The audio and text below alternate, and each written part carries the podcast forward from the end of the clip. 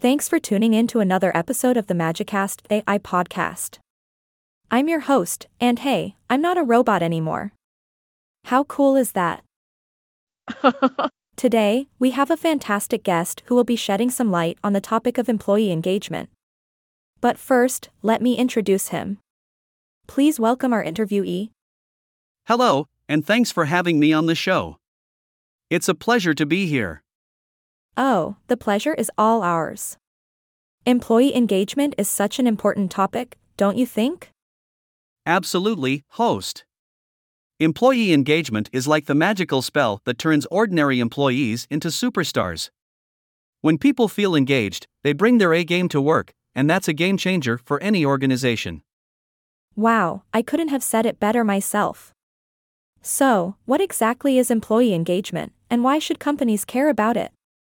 Well, host, employee engagement is like the secret sauce that fuels productivity, happiness, and loyalty in the workplace. It's that special something that makes employees excited to come to work every day. Companies should care about it because engaged employees are like unicorns, they're rare, but when you find them, they bring a magical presence to the team. Oh man, I'll be on the lookout for those unicorn employees now. so, how can companies go about increasing employee engagement? Great question, host. There are many ways to boost engagement, but one key is creating a positive work environment where employees feel valued and appreciated. This can be done through effective communication, recognition programs, and fostering a culture of collaboration.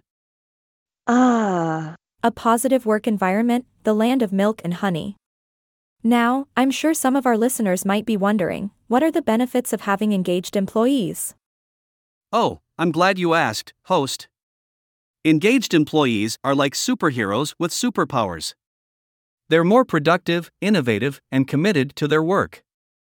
They provide better customer service, contribute new ideas, and help create a positive company culture. The benefits are endless. Incredible. Engaged employees truly are superheroes in disguise.